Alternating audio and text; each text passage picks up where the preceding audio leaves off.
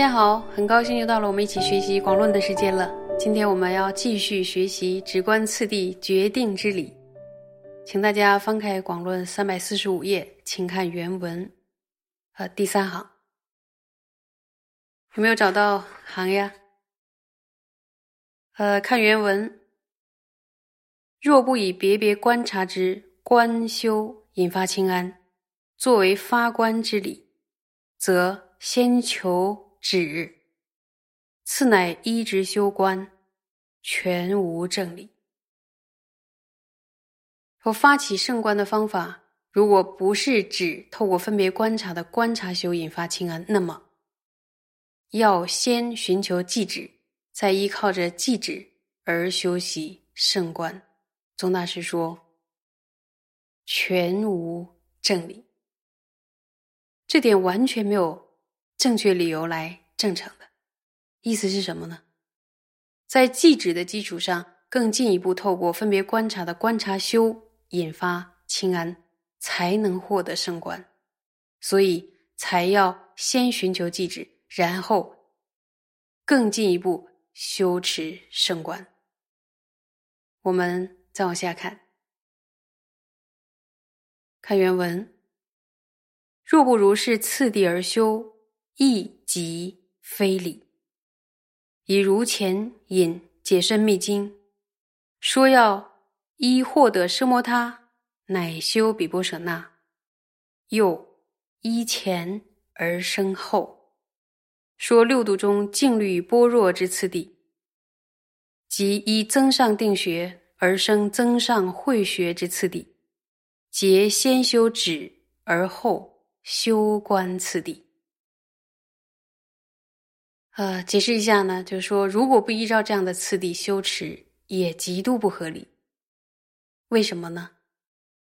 因为呢，就如同前面引过的经典《解释密经》，《解释密经》中呢提到，说要依靠获得生摩他，进而修习比波舍那，不只是《解释密经》这么说，《经专业论》中呢，也开示了六度的次第的时候呢，也说过。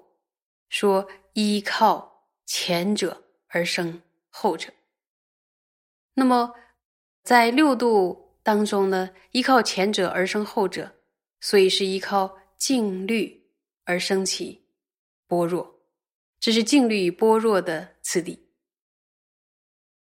那么，呃，依靠增上定学而生起增上慧学，这些次第都是先修机制。之后呢，再修持圣观的次第。我们呢，再往下看，看原文。又如前引菩萨地闻声闻地一说，当依圣摩他而修比波舍那。中观心论及入行论修次三篇，智称论师、寂静论师等，皆说。先求奢摩他已，后修圣观。呃，说如同前面引过的什么呀？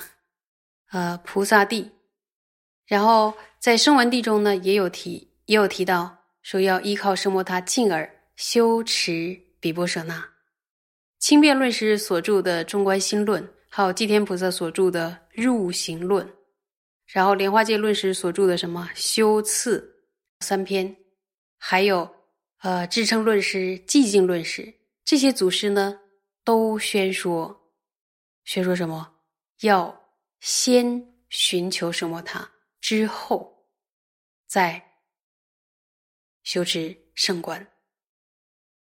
呃，轻便论师、寂天论师还有寂静论师，大家都熟悉了，对吧？可能比较熟悉了，但是呢，大家熟不熟悉？支撑论师啊，支撑论师呢，也被称之为弥地论师，呃，大约是公元十一世纪时期的祖师。他是一位印度的大班智达，注意，他是奴罗波大师的弟子。支撑论师呢，在智光王的时期呢，应藏族义师的迎请。他呢也来到了西藏。可是呢，非常的不幸，迎请他的藏族的医师呢，在半途中，竟然呢，就是不幸往生了。然后智成论师那个时候呢，就就把智成论师可能就放在那没办法。智成论师那时候还不会不会藏语，所以呢，就只好在某一个某一户牧羊人的家里边去去。做他们的牧羊人了，然后呢，他在他在那个那户人家的门门楣上，然后写了一个“记”字。后来呢，这个“记”字呢就被他的一位义师的弟子，就被他的一个义师的弟子看到了。然后那位义师以前呢，在印度的时候，曾经医治过智成论师，就是他是智成论师的弟子。这位医师看到了这个门上的这个笔记之后，哇，就认出来说这是自己的上师亲笔所写的，所以就立刻就是问那个那个那户人家说这是谁写的？回答说是是那个年长的仆人写的。然后医师又问说他人现在在哪里呀？然后回答他说。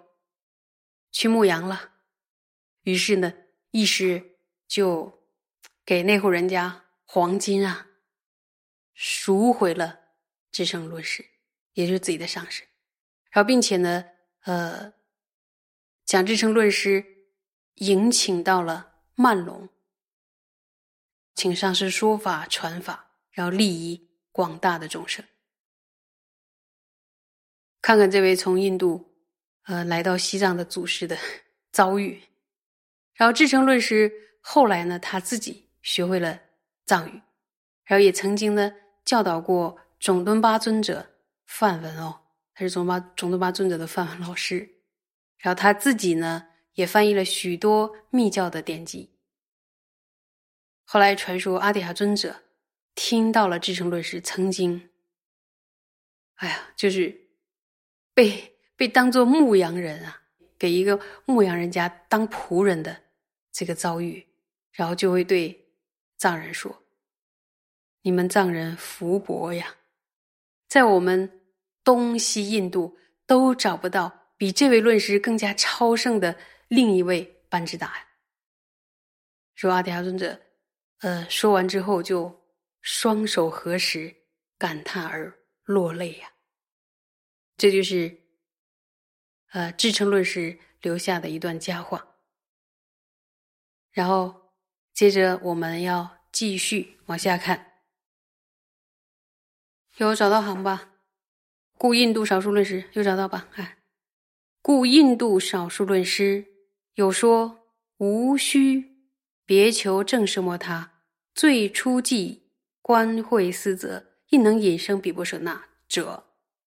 伪诸大车所造论点，非诸智者可凭信处。那么解释一下呢，就是有一些印度论师，他主张什么呀？主张的不需要另外寻求什么，他他从一开始透过分别观察的智慧思则，就能引生比波舍那。这种观点哦。这种观点违背了大车论师所造的论点，所以呢是不可以作为聚会者的凭信处的。有智慧的人不能信这个，所以是不值得信任的。能不能照着这样的见解去修行呢？是绝对不行。那么大车论师的观点是什么呢？就是必须要先寻求奢摩他，在奢摩他的基础上呢。透过观察的力量，引生清安，获得比波舍那，这才是正确的修行的次第。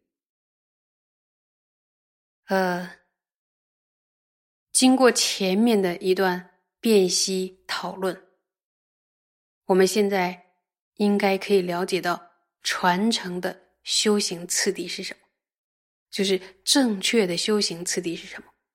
然后知道了这样的正确的次第之后，我们一定要依循着这样的次第去修行。所以看一看，我们今天了解了这各种观点，然后听了祖师的故事，我们会知道说，把这样的清净的传承，然后传承下来到你我的眼前，到你我的耳畔，这些祖师是花了这么多的心血，是非常不容易的。所以，这个清净的传承教授能够治愈。治愈了之后，能够信受，能够按照这个次第去修行，是一件多么有福报的事情。所以大家好好珍惜自己的善根，然后努力的学下去。谢谢大家。